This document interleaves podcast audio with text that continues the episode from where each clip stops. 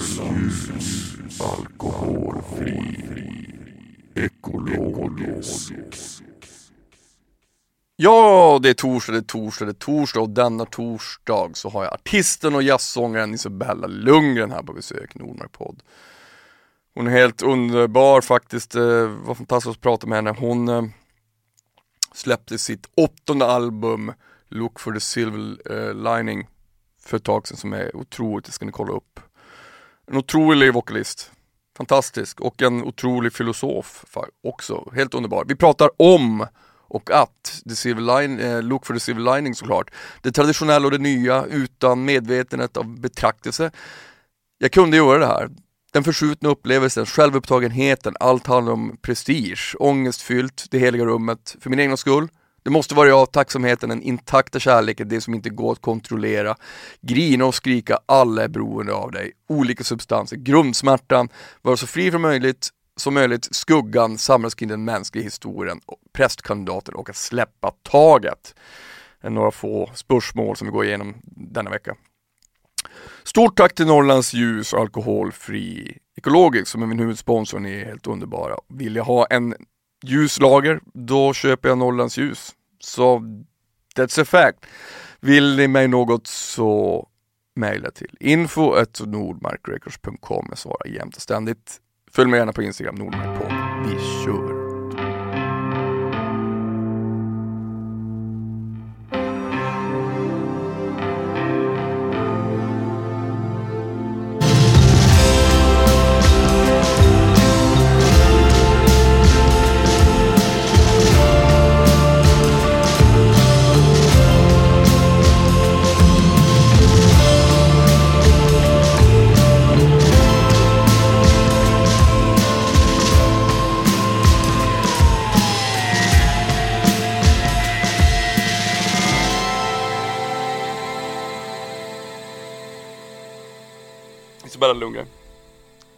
Välkommen till Nordmark podd. Tack herr Nordmark. Underbart att ha det här. Ja, men vad kul. Hur känns det? Hur har, hur, har din, hur har ditt år varit? Du har ju släppt skiva och allting och så har det varit så jäkla knasigt såklart med turnerande och allting. Ja. Eh, ja, det är ju, det har ju varit märkligt, minst sagt. Mm. Men det blir också, om jag tar in min märkliga situation och sätter den mot andras mycket märkligare situation så tycker jag att min egen märkliga situation bleknar Ja, i lite jämförelse. Och sen eh, återigen, jag har ju haft det så eh, att jag har liksom kunnat skriva och vara för mig själv och göra en massa andra saker Mm. eh, som jag inte har tid och möjlighet för annars. Så jag är väldigt tacksam för det och väldigt medveten om att jag är lyckligt lottad också Mm. i det. Den bemärkelsen. Look for the silver lining. Mm. Den är ju fantastisk, jättefin. Jag tycker den är helt un- underbar. Det, det är inte liksom, du får rätta mig om jag har fel nu. Är inte lite något cirkeln har slutit igen? För att visst är det också, det är ju sånger från liksom eh, amerikanska sånger. Men, och det var din första skiva också, eller hur? Mm. Ja, precis. Fanns det någon tanke med det att du skulle säga, nu har jag, nu har jag gått varvet runt, nu, nu är det dags igen? Ja, jo men det, den där musiken eh, sitter verkligen i mitt hjärta på ett väldigt djupt sätt. Eh, det är så jag lärde mig att sjunga, det är så jag älskar att sjunga. Jag är väldigt liksom, djupt influerad rent vokalt av hur de använder sina röster och hur de sjunger och hur de berättar historier när de sjunger. Och den där första skivan, jag var så himla ung och osäker och hade ingen aning om vem jag var eller vad jag ville eh, musikaliskt eller kreativt. Så det kändes lite som att jag fick möjligheten att göra det igen tio år senare.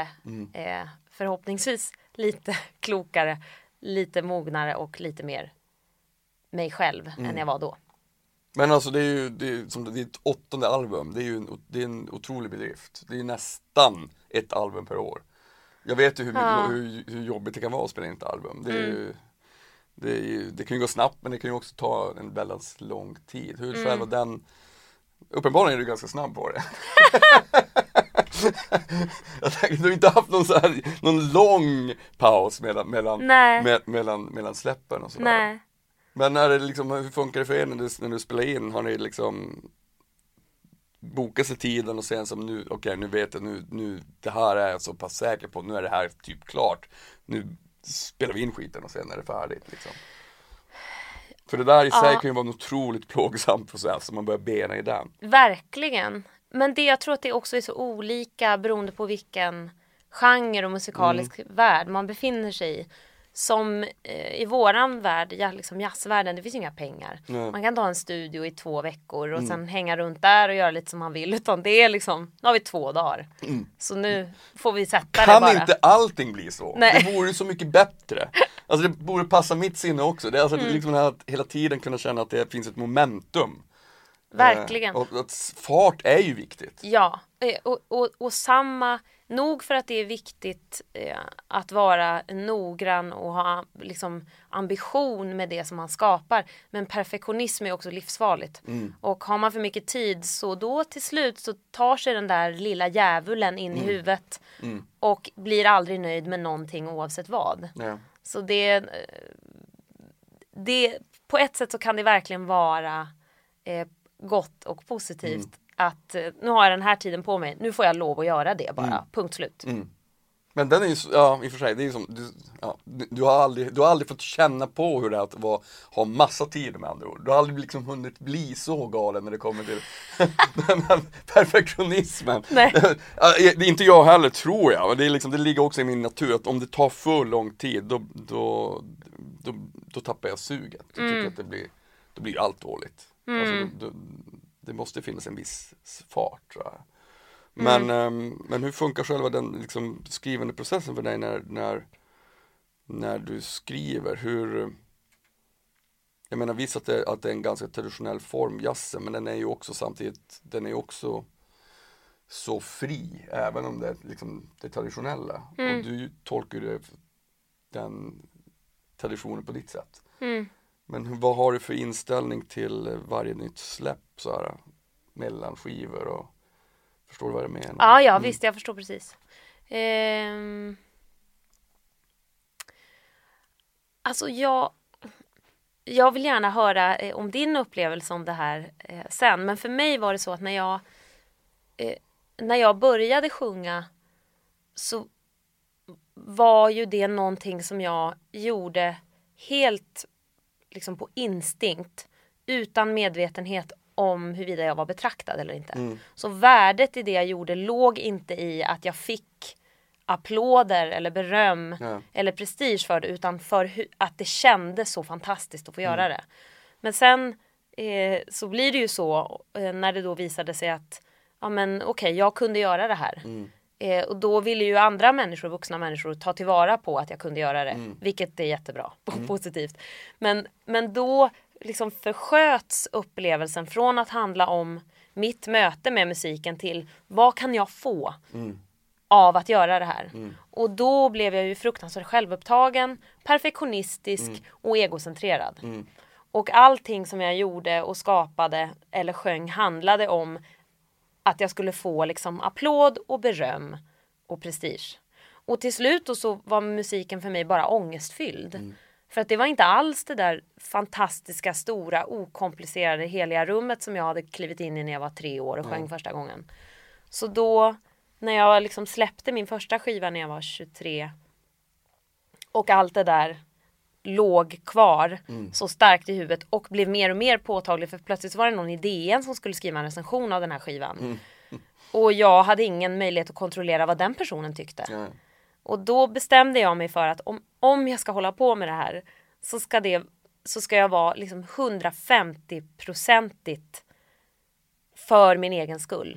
Och inte då, det är klart att det fortfarande skulle kunna väcka något och tjäna ett syfte för någon annan att jag gör det. Men det måste utgå ifrån vad jag vill och vad jag tycker. Då måste jag veta vad jag vill och vad jag tycker. Och då är det verkligen, då finns det ingen ångest inför varje skiva. För då är det så här, nu vill jag göra det här. Ja, då gör jag det. Och kommer det någon så kommer det någon. Då är jag tacksam. Så det, jag kan, vet inte hur jag ska uttrycka nog hur tacksam jag är att någon kommer och köper biljetter. Men kommer ingen, nej, då var det väl så då. Ja men det ska ju, det ska ju gudarna veta att det är ju, det, när, man spelar, när man spelar live så ibland är det ju hur mycket folk som helst och ibland är det ju lite folk. Och det kan fortfarande vara samma fantastiska upplevelse att spela det när man är på rätt plats. Alltså när man en syn på, liksom på, på det man gör har ju aldrig varit att det, liksom, att det hela tiden ska vara att det bygger inte på popularitet. Liksom. Det, det, även den musiken jag själv kommer från har ju snarare vänt populariteten ryggen. Mm. Den, liksom, den musiken jag själv betraktar som intressant och Mm. spännande är ju väldigt få som själva, som lyssnar på tycker jag. Det- man bara, fan det här, har ni inte hört det här? Hur fantastiskt det är? Ah, nej, inte, okej, ja, fan. Ah, vad synd. Alltså Mm. om ni, bara- om ni bara grävde lite mer så skulle ni hitta en, en, liksom en, en hel fantasivärld av fantastisk musik. Mm. Alltså, och, och på det sättet så har jag alltid liksom, det här med popularitet är någonting som jag nästan har förknippat med någonting som är lite sämre. Snobbig när det kommer till sin, sin, till sin musikälskande. Men, men lite så är det tycker jag. Och då, har man, då, kan, då är det ganska lätt att ja, men jag behöver inte tävla med det där. Mm. De, den, där den där superkommersiella världen, den har jag aldrig, ändå aldrig varit i. Så, och, så jag hittar en, en, en, en enkel väg ut ibland, på det sättet. Men jag tror att liksom, så länge man har sin, sin, sin kärlek till musiken intakt, då, då klarar man det. Visst, och det är precis så. Det, det, det är den som måste vara drivkraften. Det måste finnas ett så starkt varför att det går att, att klara av allt det där andra som kommer utifrån som det inte går att kontrollera. Eh, och, och det är också, för jag menar det är ju det här som är komplicerat samtidigt som jag, allt det här som du säger nu resonerar också med mig. Och jag är verkligen jättesnobbig också. Det kommer till, Men, och, men Förlåt, sen så ska man ju också men- samtidigt betala räkningar. Ja, ja bara, visst. Och du ska betala räkningar och det går ju heller inte att förneka att det bor en liten narcissist i en när man ställer sig på en scen Verkligen. och släpper skivor. För det betyder ju, hör mig, jag vill att du ska höra Ja, mig. såklart. Så det är klart att jag vill ju det. Det är klart att jag vill att någon ska komma och att någon ska köpa skivan. Men det finns en, jag tycker att den här eh, eh, bilden är så himla bra. Det är en amerikansk författare som heter David Foster Wallace som är en av mina favoriter. Och han, han släppte en bok som heter Infinite Jest. Eh, jag tror att det var kanske 80-tal, jag kommer inte ihåg, strunt samma. Han fick i alla fall Pulitzerpriset och han blev eh, kritikerhyllad och samtidigt så blev han liksom dundersågad. Det var verkligen 50-50. 50 sa han är ett geni, 50 sa han är en jubelidiot som inte vet vad han håller på med. Och då pratade han om att eh, om, om jag sitter i en bokaffär och läser högt ur min bok och det sitter 25 människor och lyssnar. Om ingen av de här 25 förstår vad min bok handlar om, Mm. då kanske jag måste tänka om. och liksom hitta Men ett an-. Ja, och hitta ett sätt att att kommunicera det här så att det går att förstå. Men om fyra personer fattar och 21 inte gör det, då är det de fyra som är min publik. Och det är den inställningen liksom. Jag behöver inte vara för alla. Nej. Men de som gillar mig, de är jag oändligt tacksam för att de vill komma. Och då, då går det liksom att hitta en balans i det där som är lite rimligare. Men det är ju, det är ju jättefint. Ska jag tänka på när jag släpper min skiva när ingen vill lyssna på. Någon kommer vilja lyssna på den. ja. Nej men alltså jag, jag, ja, ja. Jag vill Och- lyssna på men den. här, Den här Kill the Darlings grejen är ju också förkastlig för den, den står inte bakom heller. Alltså det är så, det, det gör man ju, det gör man, man slaktar ju sina egna låtar ibland. Men det är ju sånt som man ändå tycker är dåligt. Det är inte så att man bara, åh, fan jag är jättenöjd med den här, ingen ska få höra den. Det är liksom, så pass narcissistisk är jag ju. Du, du måste, måste låta, måste, man vill ju helst åtminstone spela upp den för, nå, för några stycken. Eller hur? Så är det, Det är ju. det är ju trevligt. Men om man, om man tänker på att liksom den, eh, den clashen finns ju, det finns ändå saker i det som gör ont. Alltså, om, om man bara får, de har liksom varit förskonade med att få bra recensioner, både du och jag tror jag, genom, genom åren. Men det, det händer ju ibland att man inte får det. Och det är, ju, det är ju hur man än vrider och vänder på det, jag som har svårt att ta kritik överhuvudtaget, så pass na- narcissistisk är jag, bli, har ju skit, då blir man ju ledsen, det sårar ju, man blir ju ledsen liksom. Eller jag blir det. Jag, alltså, till, till slut så kan jag ju, ah, okej, whatever. Men det blir också så här, vad fan, det blir den här klassiska, ni fattar ju inte grejen. Ni, ni har inte ens rätt referenser, du vet, om det på den nivån. Man går in i attack direkt som en, ja. Men vad, vad är det som händer med dig då, då när du får kritik eller när du läser en sån recension? Vad är det liksom som händer? För det här är ju intressant. Ja, ja det är jätteintressant. Ja, men alltså, det är inte så att jag blir helt knäckt, men jag kan, bli, jag kan bli irriterad om, om det är så att någon bara säger, ja ah, men jag gillar inte det här, det här var helt fruktansvärt, okej okay, fine. Det bryr jag mig inte om. Mm. Men om det blir så konstiga liksom, paralleller till något som verkligen inte stämmer, då, Mm. då kan jag bli så här, men här, nu har du, nu har du faktiskt inte läst på. Mm. Alltså att, det, att det känns slött, det är en helt annan grej. Det blir man ju mycket mer sårad av. Mm. Än om någon bara säger fan vilken dålig musik du gör. Fine, ja jo, jag vet. Men jag, alltså, du verkar också vara en idiot. alltså, vet, så här, det kan man ju inte räkna med att alla ska liksom gilla det man gör. Det- Alltså, det är ju, en del hatar ju den här podden till exempel, det är inga konstigheter. Det får man ju göra. Mhm. Ja, även om de flesta gillar den. Alla, Viktigt att poängtera. Alla, alla hatar den. Jag får bara hatmejl hela tiden.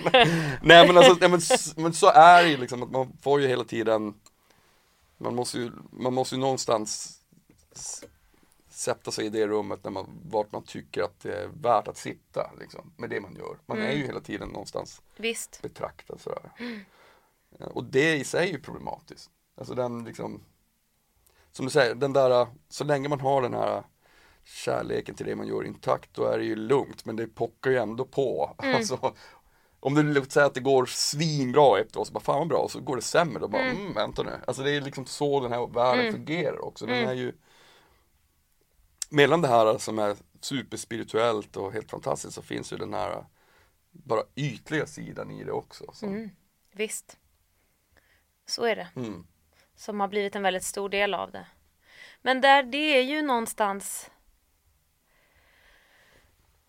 det, just scenen och, kon, alltså alla typer av kreativa eh, uttryck gestaltar liksom det där konflikten mellan jag och dem. Mm. Eh, därför att när man står där så gör man ju sig frivilligt. Mm. Eh, öppnar man ju upp sig för både liksom högsta möjliga beröm Mm. och absolut lägsta möjliga liksom diss Mm. eh, och kritik. Eh, och om man då i den där situationen när de här 25 människorna som lyssnar på boken eh, väljer och försöka övertala de 21 som inte har förstått det istället för att vara tacksam för de fyra som har gjort det Mm. och skapa mer för dem som har förstått det, då blir man ju vansinnig. Mm. Och det ser man ju väldigt tydligt, människor som är de här människorna som är så, eh, har en sån liksom be, nivå av berömmelse som inte går att greppa Nej. riktigt. De blir ju vansinniga. Ja. Och det är klart att man blir vansinnig Mm. när du liksom, det räcker med att du kliver in i ett rum och folk börjar grina och skrika. Ja, jag vet. Ja, Men men det är det, är klart att du blir knäpp och ingen vågar säga nej. Alla människor är beroende av dig för att du är som en produkt som de behöver kunna använda och sälja som de vill. Så du, det, jag menar, hur skulle man inte, ingen människa skulle undgå om man inte var liksom något kopiöst andligt upplyst. så att man skulle kunna stå emot det där. Men nästan alla andra människor skulle bli vansinniga. Ja, ja. ja men precis, alltså den, den formen av idolism är ju Den är ju förgörande såklart. Ja, det är, ju- det, ingen är ju liksom vårt, vårt mänskliga DNA är inte programmerat för att hantera en sån sublimitet. Nej. Men jag tänkte väl liksom, eh, för att gå tillbaka från, till, from, from the start, när du började med musik och när du, när du valde att flytta till New York från Karlstad. Mm. Hur, det, det, är en, det är en väldigt, eh, jag kan bara jämföra med det när jag flyttade från Piteå till Märsta. Det låter inte lika Nej, nej, det, det, det, var, det var chockartat deppigt. Jag bara, det här, är, det här kan inte vara sant. Är verkligen det här, det här är inte, det här är inte att, är det Stockholm? Jo det är det, eller är det? Men det var liksom, och sen så turnerade jag också hela, hela, hela massa i USA så här, det året och när man var väldigt, väldigt ung. Men jag kommer fortfarande ihåg den här känslan när man liksom bara, nu, hej då föräldrar och syster, nu, I'm off. Och det var ju men skräck, skräckblandad förtjusning. Det, alltså, det kändes så mäktigt och så jävla vuxet och liksom vågat. Mm. Kommer ihåg den känslan? Alltså när man bara, nu, nu drar jag. Och nu fast du drog till New York. Det var ju skillnad mot från Märsta. Det är lite, lite mer hardcore. Men, men, men du blev ju ändå där i många år. Mm. Eh, vad var det som just fick det? Var det liksom jazzscenen som fick det? Att ja, det är New York som är, det är shit, jag måste dit. Nej, egentligen var det inte det. Eh, utan eh, jag hade bara en, en, en sån klar bild och en sån djup längtan efter ett annat liv. Och det var ett liv som jag hade sett i filmer. Det var verkligen bara baserat på det. Ja. Eh, och jag var, blev ju då genom filmen så förälskad i den här staden att jag tänkte att det var där jag skulle bo och det var dit jag skulle åka. Så det hade egentligen ganska lite att göra med att jag vill åka till New York för att jag ska få vara i den här jazzscenen. Det var, jag var driven av helt andra saker och jag var verkligen högst ointresserad egentligen av att eh, lära mig något eller utvecklas musikaliskt. Jag var väldigt, väldigt hög på mig själv då när jag var 18. Utåt sett i alla fall. Tyvärr. Men, men, men vad heter det, men, men, hur, och hur, men hur länge tog det för att liksom att titta? Jag menar det är ju Det är ju svårt när man är 18 är man ju så fruktansvärt ung. Liksom. Ja, ja visst. Så hur, hur, hur, ehm, hur lyckades du liksom jorda dig där och börja liksom eh, ta tag i musiken? För du, du sjöng ju också en, en massa när du var i New York. Ja, ja precis det gjorde jag. Eh, jag alltså jag, när, när jag var eh, 30 då, för tre år sedan, så, så fick jag en ADHD-diagnos. Och nu förstår jag ju när jag tittar tillbaka liksom hur, hur mycket den har spelat in och hur mycket, hur mycket den har spelat roll i alla de här situationerna. För jag hade ju inget konsekvenstänk. Nej. Alltså, och jag, när andra sa, men gud är du inte rädd eller nervös? Nej. Alltså det fanns ingen, inget tänk om Nej. alls. Utan jag vill, då ska jag göra. Ja. Punkt slut. Eh, och eh, Känner igen mig i det där? ja, du kanske du också. ja, ja. Ja, eh, och, eh, och, och där, även i, so- rent socialt, jag var jätteblyg eh, när jag var yngre men, men sen då med hjälp av olika former av substanser så fick jag ju upp något slags socialt självförtroende och förstod hur jag skulle röra mig och prata med människor på ett annat sätt. Eh, och sen verkligen faktiskt jättemycket tur. Jag kan liksom inte sitta här och säga att jag jobbade så hårt för att jag skulle få, det gjorde jag verkligen inte. Utan jag hade flyt bara när jag var där. Flyt Så. och aura kanske. Det, liksom, det, Men, var, ja, möjligtvis, men det är ju inte heller min förtjänst. det är dina föräldrar. ja, eller vad det nu är. Det, Ja men aha, men shit vad, vad spännande. Men och sen, hur, hur länge var du där? Jag var där i fem år ungefär. Och eh, sen flyttade jag då tillbaka till eh, Sverige och till Stockholm igen. Men och det är ju, det kanske man kan eh, hö, höra insinuerat här i, i berättelsen.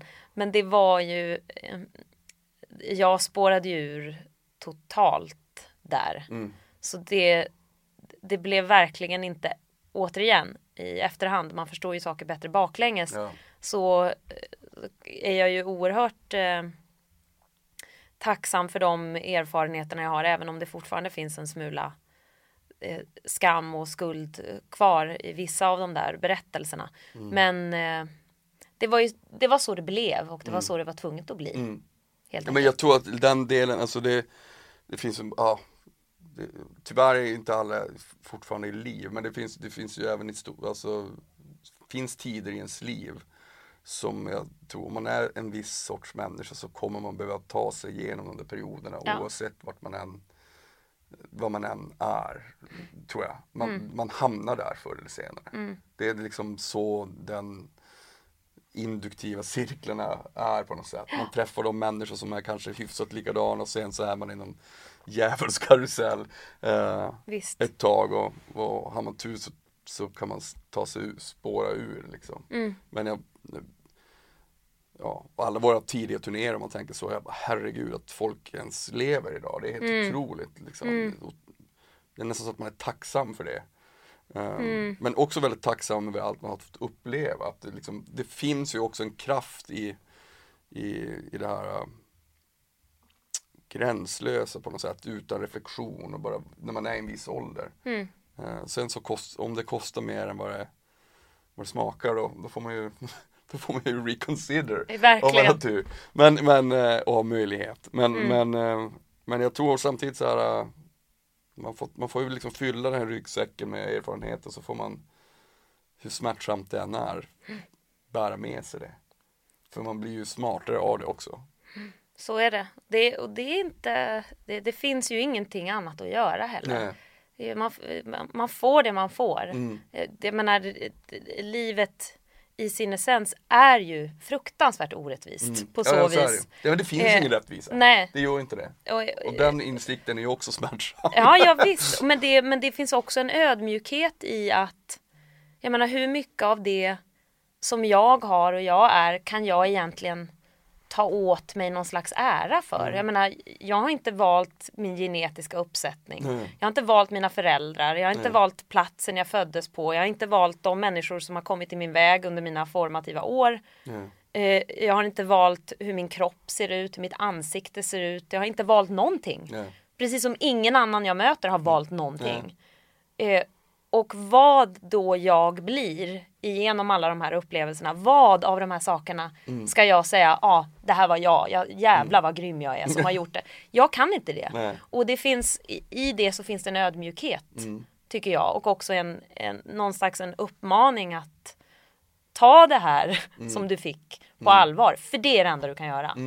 Jag vet. Alltså rent, alltså, ja. Det där, är- jag tycker det där är så, det, jag håller med till 100% Men det finns någon, om, man- om man tänker så här, om, om, man, om man hade fått ett kontrakt innan, innan ens födsel. Så någon sa, det här kommer hända dig när du är 23 eh, De här människorna kommer dö när du är i den här åldern. Eh, Du kommer må så här, du kommer reflektera över det här, du kommer vara otroligt deprimerad över en viss period. Vill du skriva på det här kontraktet? Aldrig hade man ju sagt. Om man hade vetat, eller så hade man det. Alltså så här, den, den, och det vi kommer med det, den här smärtan av att leva är ju, den tror jag är ungefär, sen är det ju orättvis fördelad, det är ju ännu värre beroende på vart man är på jorden. Men det finns en slags grundsmärta som alltid finns med, man måste liksom alltid ner i Oh källaren ja, och, visst. och vända, liksom. det är det som den dualismen finns alltid, den kommer man aldrig bort från. Precis så. Och det är rädslan för det där som gör att det blir ännu mer smärtsamt att leva. Eh, precis som med perfektionismen eller eh, besattheten av att framstå på ett visst sätt för andra människor eller vara på ett visst sätt med andra människor. Om jag bara helt liksom utan affekt eller skam kan sätta ord på alla de här sakerna som är sjuka och knäppa i mig, för det är hur många som helst. Då blir inte det lika laddat. Nej.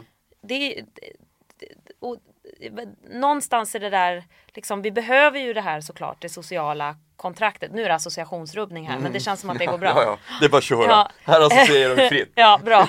Fri association. Det är det du borde kalla podden. Ja, precis.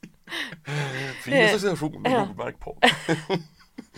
det sociala kontraktet som vi ju behöver. Alltså vi behöver konvention och förväntan och att vi ska bete oss på ett visst sätt gentemot varandra. Men när det där kontraktet blir så eh, fyrkantigt och så ytligt på så vis att människor inte kan vara människor. Och då menar jag inte bara vara människor på så vis att man får vara sårbar eller ledsen eller lida eller ha ont. Utan att man också får vara vidrig. Mm. Ja, visst. Eh, Ja. eh, på, och jag menar för det, alla människor bär ju på liksom själviskhet eller missundsamhet, Mm. avundsjuka, svartsjuka, bitterhet, eh, rädslor, alla möjliga saker. Mm. Men det där är något som, det, det, det ska man inte Mm. eh, prata om eller göra någonting av. Och då växer det där. Mm. Det är det som Carl Jung kallade för skuggan. Har du läst Carl Jung? Ja, jag lite, väldigt, väldigt Mm. lite. Eh, och, och ju mer man förtrycker skuggan, desto Mm. starkare växer den sig. Och det var det som hände med mig. Ser jag nu Mm. i efterhand. Men alltså då, då ska man då vore det liksom det bästa för att människor kanske skulle, nu flummar jag här. Ja. Att människor ska kunna vara så fri som möjligt. Så borde man ju liksom försöka eftersträva någon slags mänsklig nihilism. Utan att, utan att trampa på andra. Alltså liksom att, att, att vara så pass fri som man kan vara utan, utan liksom regler som håller tillbaka de känslorna och Eh, de tankarna. Kanske inte, alltså, kanske inte bokstavligt, alltså bara, åh fan vad den där, jag är irriterad på den där personen, ska gå och slå ner inte så! Men alltså, att det finns, alltså, reglerna finns ju till för att kritiseras och brytas. Någonstans, för att vi ska liksom kunna komma i kontakt med våra, eh, våra inre konflikter och sånt. Alltså det är hela samhället som säger hur vi genom årtusenden har liksom byggt upp vår moral och etik. Mm.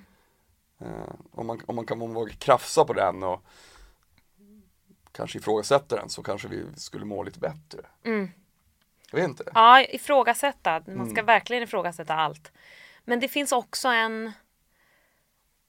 eh, Det, vi ah, behöver ju också någonting ändå att samlas kring vad det nu ska vara. Mm. Det har ju sett väldigt olika ut genom eh, hela den mänskliga historien. Men det, det, det jag, jag tror också att liksom om man eh, urholkar sanningsbegrepp på olika sätt Mm. så blir det också mycket svårare att navigera verkligheten. Eh, f- och om man börjar tvivla till exempel för mycket på att det finns vissa människor som är experter som kan saker mycket bättre än mig till exempel. Eh, så blir det ju också väldigt, väldigt förvirrande. Vad är det jag ska tro på här av allt och hur, hur ska jag veta vad som är sant och inte? Hur ska jag skaffa mig rätt redskap och verktyg för att kunna veta vad som är sant och inte? En tillräckligt smart AI. Uh, ja. Det är enda sättet. Som, när, du- som när, du, när du, jag har varit, jag, jag har liksom nuddat den här frågan många gånger innan. Jag, jag tror att det till slut kommer bli så. Nu har vi, människan är vi så otroligt inställda på att det alltid ska bli värre. Och vi, vi, liksom, vi är så rädda för förändring. Men tänk om det blir helt tvärtom. Tänk om vi liksom bygger den här hen AI som är liksom en miljard gånger smartare än vad vi är. Och så kommer Isabella, du kommer till den här AI med ett problem. Och så säger du, hur ska jag liksom lösa det här problemet? Jag kommer inte runt det. Då säger jag AI, det ska jag tala om för dig Isabella. För att jag är en miljard gånger smartare än dig. Du ska göra så här. Mm. Alltså tänk om det är vår naturliga utveckling så att det, till slut så kommer det, det är där vi kommer landa. Det kommer inte liksom, det här som vi har försökt leta efter i så många tusen år är kanske inte det vi tror. Så kan det ju vara. Det kan ju också gå åt helvete. Men, eh, och det kan du också göra. Och det någonstans i, hu- den- i alla de här konversationerna så blir det ändå alltid ett för att koppla tillbaka till något du sa tidigare. Det handlar det landar alltid tillbaka på den här dualismen. Alltså att allting nästan alltid är både och. Både och. Ja, människor måste eh, kunna ifrågasätta och vara kritiska. Men vi måste också ha en idé om vad som är sant och hur vi kommer fram till det som är sant. Vi måste ha ett samhällskontrakt men vi måste också få lov att bryta mot samhällskontraktet. Alltså allting, allting, det blir så snöigt, men allting är nästan alltid både och. Precis. Och det är det som gör att till slut så går det inte att prata om något längre. För det är, där, Ja, bara, ja, det är både och. "Ah", Det blir bara en ton. Ja, det Nej, är men det, både och. det, alltså, jag menar, det, det, är, det, är ju, det är ju det som är det intressanta med empirin. Liksom, vi, vi tar ju hela tiden, ja, men jag är liksom, jag, jag var inte det förr, men jag har blivit mycket mer positiv. Jag, jag tror ju ändå någonstans att vi vill, vi vill i slutändan ganska väl. Men vi lär oss liksom hela tiden så att bli mer och mer humana och intelligenta för att vi hela tiden lär oss någonstans av våra misstag. Vi är jävligt tröglärda, tar lång tid.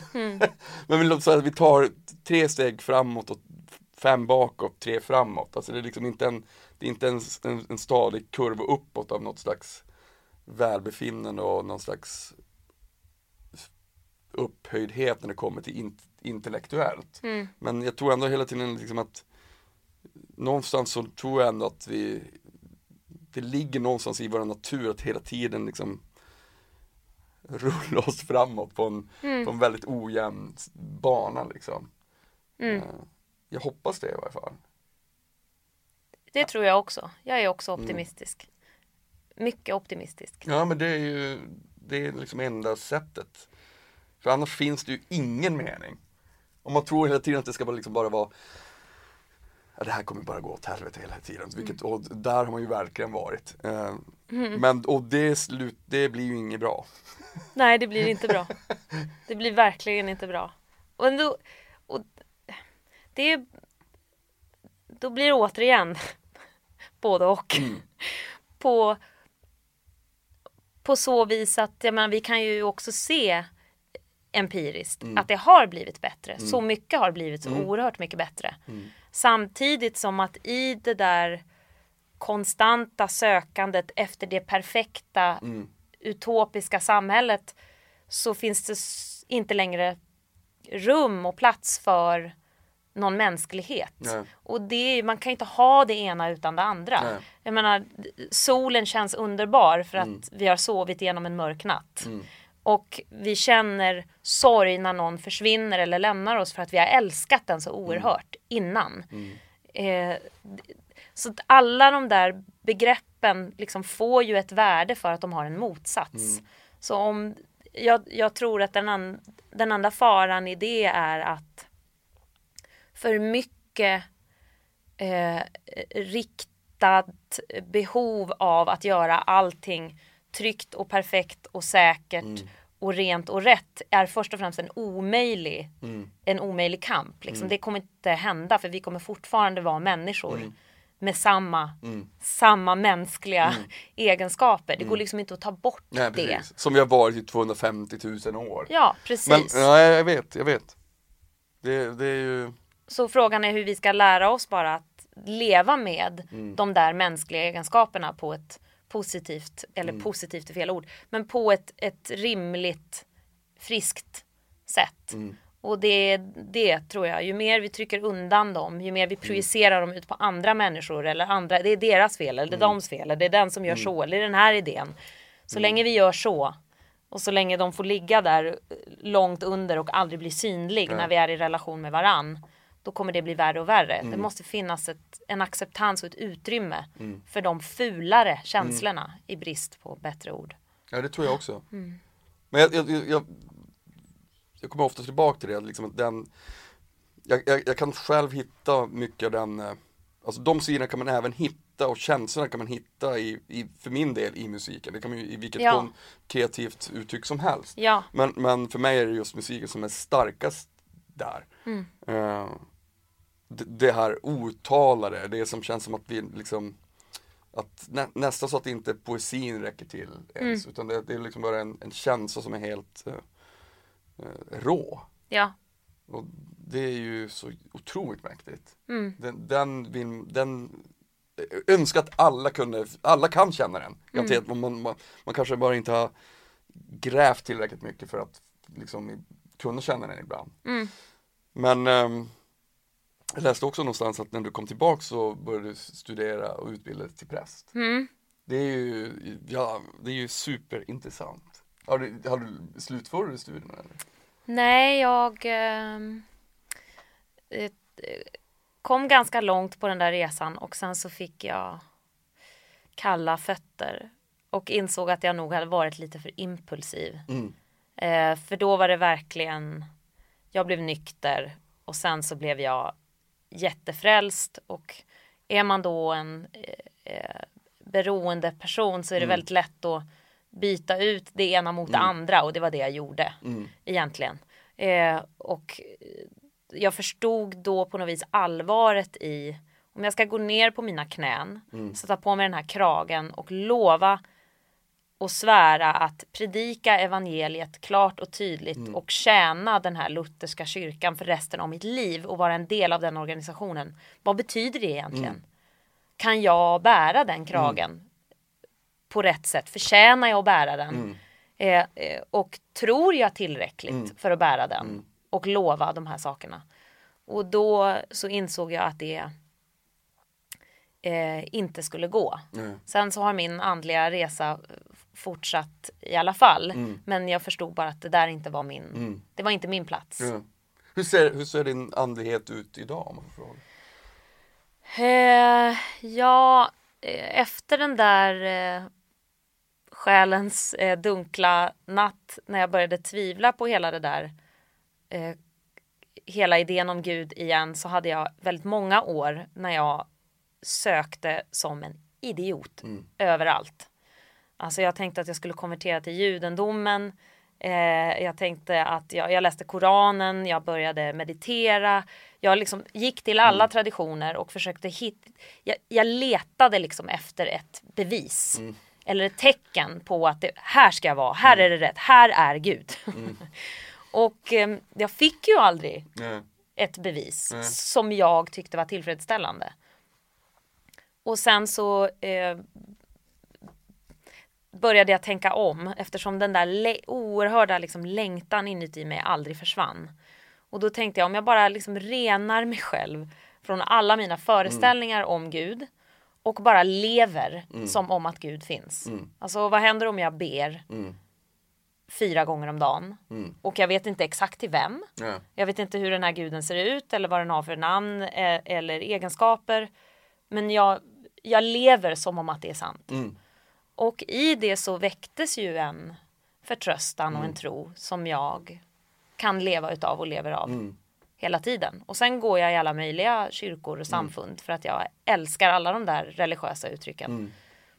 Så nu eh, så känner jag mig stadig i min tro. Men jag skulle nog egentligen inte kunna säga exakt vad det är. Men, Nej. jag, men jag lever som om att Gud finns. Ja, det är ju, fan vad fint. Det, ja, jag, jag har ju sökt också i hela mitt liv, varit otroligt intresserad eh, av alla de här eh, de filosofiska och religiösa diskurserna. Eh, men jag, jag, jag har kommit fram till, jag, också, inte, jag är spirituell, men jag har kommit fram till att jag är nog någon slags religiös analfabet. jag, jag, jag önskar, jag, jag, är tvärt, jag, jag önskar så gärna att jag kunde känna det här, men jag kommer aldrig göra det. Jag har insett det. Eh, Men jag känner det i musiken. Och, och, och jag, kan, jag, behöver inte, jag behöver inte lägga något namn på det. Jag, jag tycker liksom att spiritualitet och andlighet är liksom eh, behöver inte alls vara samma sak. Nej. Jag är liksom någon slags agnostisk vilse. det där. Jag, jag, jag, jag, jag, jag hittar tröst i att jag inte vet ett skit om någonting. Och det är ju lite, alltså Kanske inte samma, men det är liksom någonstans en ödmjukhet inför, Ja, inför, inför den här icke-sanningen som jag, som, jag, som jag har problem med. Det finns ju också en problematik i eh, i samfunden det är ju att, liksom att det här är sanningen och sen så kan man sväva ut hur mycket som helst och det förstår jag. Det är liksom också en poesi som vi har glömt och som vi kanske inte har eh, diskuterat tillräckligt mycket i det offentliga rummet för att förstå. Eller så har vi liksom glömt bort vad det innebär. Men att det finns en det, inför liksom alla metaforer och allting det fria och det, det tycker jag det är ju jättefint. Det tycker jag är fantastiskt. Men, eh, och jag kommer alltid vara fascinerad av det. Det är otroligt intressant. Men eh, whatever floats your boat, får man säga. Det, är liksom, det, det, det gäller ju det gäller att hitta de här sätten som gör att vi kan ta oss igenom det här som är så märkligt som att leva. Verkligen. Men det låter, nu när du pratar, då tänker jag på Rilke. Han skrev eh, i brev till en ung poet så skrev han Lär dig att älska frågorna mer än svaren. Mm. Vilket egentligen är precis det som du sa nu. Och ett, jag, tycker det är ett, jag tycker att det är eh, ett andligt sätt att leva. Eh, för eh, ju mer vi klamrar oss fast liksom vid symbolerna eh, eller riterna eller dogmerna som ju fyller funktion och som är jätteviktiga på så många sätt. Men det går liksom inte att hitta det i Nej. det där. Nej. Utan det är ju i att släppa taget. Mm. Faktiskt. Och eh, för, mig nu kanske någon som lyssnar blir rädd här när jag låter så här religiös. Men, för mig så är det att jag säger varje dag, ske din vilja, inte min. Det är inte jag som det är inte jag som styr den här showen. Det, det är inte min show. Mm. Det är någonting annat som gör det. Och då kan jag stå så där öppen inför Mm. livet så som det kommer till mig. Och inte hålla på och försöka fixa och bestämma och projicera mitt ego och mina osäkerheter på allting hela tiden. Utan jag släpper. Ske din vilja, inte min. Det är allt jag behöver för att tro. Ja, det är väldigt fint. Mm. Det, det, det, liksom, eh, det finns ju, det finns en eh, nu, nu kanske de som lyssnar som, är, som har en stark religiös tro blir svinförbannade för mig, men det får de bli. Alltså det, fin, det finns en problematik med de stora texterna också såklart. Och det, Mm. den är ju, alltså det finns ju alltid från en, liksom en, om man nu väljer att se det så, alltså den extrema chauvinistiska sidan som Mm. är så här, herregud, hur kan någon ens vilja tro på det här? Mm. Eh, när det är så fyllt av liksom rädsla och eh, nästan, nästan förakt om jag, vill, om jag nu ska vara väldigt hård. Mm. Men sen som, man kan ju också se det poetiska i det. Alltså i, i, all, i allting att, att vi inte Jag snackade med Erik Skylt om det när han, han gästade på den för väldigt länge sedan. Och då, då sa han så Älskar här, Erik. Ja, Erik är grym. Och då sa han så här, han bara, jag, jag tycker, alltså jag tycker till exempel att kyrkan är, den kan ju vara alldeles för liten. Men jag tycker att vi har, vi har förlorat poesin. Alltså i, i, i vårt språk. Vi, och där också har, därav har vi förlorat betydelsen av, av språket i religiositeten. Ehm, och det kan jag nog hålla med om. Jag, jag, jag tror liksom att vi, vi, vi ser ju saker och ting på ett otroligt fyrkantigt sätt. Och, och där går ju liksom den här ehm, Ja, det som vi både liksom skriver om lagar och moral och vad som har format oss, det är ju, går ju kanske inte heller liksom hand i hand med den moderna människan i takten. Så vi, vart fan det kommer med det här. Men jag tar bort mig Fortsätt bara, själv. du Nej, kommer men, någonstans. Nej men alltså, det, det är väl det som också alltid har varit min, min svårighet. Att jag antingen så, och att jag återkommer till att jag inte känner mig, att jag känner mig analfabetisk när det kommer till religiositeten. Mm.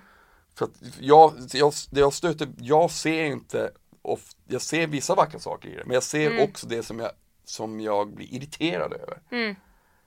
Och då, då kommer det här, bara, men ska jag bara cherrypicka det här? Då är det fan bättre att bara liksom läsa första, alltså, första testamentet. och gå, alltså, jag ser inte skillnaden på, på vad som är rätt och fel i sådana fall. Och det, och, men det är samtidigt det som jag tycker är så fruktansvärt intressant med det. Den, de böckerna är ju likadana som vi är på det sättet. Det, det fula finns också. Ja visst. Precis så. Och det så, så tänkte jag alltid eh, när jag var prästkandidat och skulle läsa evangelietexten på söndagen. Så tänker jag så här, när jag läser det här nu så läser jag ju inte det här och säger så här är det, det här är sant. Nej. Utan det här är en gestaltning av en situation som vi sen kan diskutera. Vad betyder det här? Vad är det här? vad betyder det att den här personen gjorde det här i den här specifika kontexten just då? Och vad kan vi som eh, troende säga om den här? Hur ska vi, vad kan vi lära oss av den här situationen? Att det är mer än, precis som du sa, en gestaltning av hur vi är som människor. Och hur vi har varit som människor genom tiderna. Men jag förstår också precis eh, att det skapas ju då en, ska jag, ska jag antingen, antingen så säger jag att allt det här är sant och det känns ju inte rimligt. Det kan jag ju inte göra, I, inte bokstavligen. Men om jag säger att vissa saker är sanna utifrån vilka parametrar väljer jag vad som är mest sant och inte blir det då inte bara min egna godtyckliga uppfattning och tolkning av vad som är sant eller vad Exakt. som är falskt. Nej men alltså jag, jag håller ju, jag håller ju helt, jag, verkligen. Men- Det, det så, Men och där är det ju liksom en, förlåt nu avbröt jag dig. Och vi blev båda, vi är båda ADHD-distraherade Ja, men- här. Det är det är så. det där. Ja. Det, det där är det svåra som finns. Ja. Helt plötsligt, nu, nu är jag helt lost. Ja, ja, vart var jag i tanken? jag? Eh, Men och det är en, en, eh, en eh, dansk filosof som heter Sören Kierkegaard som skrev eh, Om jag kan greppa Gud objektivt så tror jag inte. Men precis på grund av att jag inte kan greppa Gud objektivt så måste jag tro. Och det där, jag, jag tycker att det där sammanfattar hela problemet med all form av religiositet så oerhört väl. Alltså så fort vi försöker förvandla tron till ett vetande så uppstår ju problem. Eh, för Jag tror inte heller att man kan tänka sig till Gud eller upplysning. Och Jag menar det är ju hela kärnan i zen-buddhismen till exempel. Det är att det här är en upplevelse. Vi, kan inte, vi kan sitta här och prata hur mycket som helst om hur det är att nå upplysning. Men du kommer inte veta eller förstå förrän du har suttit dina 250 000 timmar och mediterat och känner det Ja. eh, och känner det. Och, och, och någonstans det där är att jag måste koppla bort den där sidan av min hjärna. Eh, om jag ska ha en andlig upplevelse. Jag kan liksom inte tänka mig till det, rationalisera mig fram till det, utan det är en upplevelse. Och då handlar det om att jag tror, inte att jag vet. Och om jag tror, då finns det inget att försvara. Varför- Jag behöver inte sitta och debattera med någon om att det här är sant och du har fel eller jag har rätt. Du, Nej. utan jag tror. Så, Jag vet. det räcker. Ja men det, och det är ju fett, det är ju grymt. Men det finns ju också en, svår, en svårighet med det, för om man då väljer andra sidan så här, ja men jag håller inte med här, och så säger du då, ja men jag tror, jag bara, då, och då är ju case closed. Så är det ju. Så är det ju också. Så, och där blir det ibland så svårt och liksom, och, och därför älskar jag att du och jag sitter och pratar om det här nu, för jag vet ju ingenting. Jag vet inte heller någonting. Men det är det som är så otroligt fint. Ja. Men, men ehm, jag tror att liksom att samhället i sig skulle må så otroligt mycket bättre om det hela tiden fanns de här filosofiska diskurserna. Amen. 100 procent. Amen. Jag tror verkligen det. Ja, så är det. Och, då, det, och det är ju Filosofin är- ju också en, en disciplin som, som uppmuntrar precis det här som du pratar om nu. Det är ett konstant sökande, ett konstant, en konstant kärlek till frågorna, mer än till svaren. Mm, verkligen. om jag, nu när jag står i den här- situationen så ställer jag den här frågan. Vad betyder det? Som, som också som Nietzsche skrev att jag måste hela tiden ifrågasätta min egna position och, och min egna utgångspunkt. För att jag inte ska bli dogmatisk. För att jag inte ska fastna i att jag tror att jag är allsmäktig och vet allt hela tiden. Och i- ur det där så föds ju en ödmjukhet och en nyfikenhet på andra människor och deras tro och deras tankar och deras sätt att leva. Eh, för det är ju också i den där ödmjukheten och nyfikenheten som det kanske går att möta en annan. Mm. Om jag, det första jag gör eh, när jag möter dig är att liksom gå till attack Mm. så kommer jag ju inte komma särskilt långt i att övertyga dig om att du har fel. Mm. Utan det måste ju börja med att jag visar att jag vill förstå vad du står. Jag vill Mm. Precis. Mm. förstå vad du tänker och vad du tror på. Sen kanske jag kan komma med ett argument som då kanske övertygar dig Precis. om att det är på ett annat sätt. Om Mm. Ja. det är så att du har någon vansinnig idé om men något, vad det nu skulle Ja. kunna vara. Alltså där, det, där, där kan jag ju tycka att det, den, vetenskapen är ju ganska human på det sättet, för den bygger på axiom som du sen motbevisar. Ja. Och det är ju, det, är- det, är någonting, det är någonting väldigt humant med det. Mm. Men det, det, här, det här måste vi prata om flera gånger. Men nu har vi inte så inte så mycket tid kvar. Nej. Vad, vad, eh, vad händer för dig härnäst? Vad händer i höst? Eh, Ja, då ska jag ehm, turnera igen. Ja, Mm. gud vad trevligt. Ja, så det är Underbar. jätte, jätteroligt. Och sen så har jag skrivit en massa musik som jag väl ska försöka spela in. Och sen har jag börjat skriva manus, filmmanus under det här Mm. året. Jag har gått en utbildning, så det håller jag på med. Gud vad spännande. Ja, det är väldigt roligt. Isabella, du är helt fantastisk. Nej, tack, det är du med, vad roligt. tack för att du ville vara min gäst. Tack för att jag fick vara din Nu gäst. skiter vi i det. Stort tack till dig Isabella Lundgren, du är fantastisk. Missa inte hennes underbara musik. Look for the silver lining. Um, det är grym. Ta hand om er, så hörs vi nästa vecka. Hej!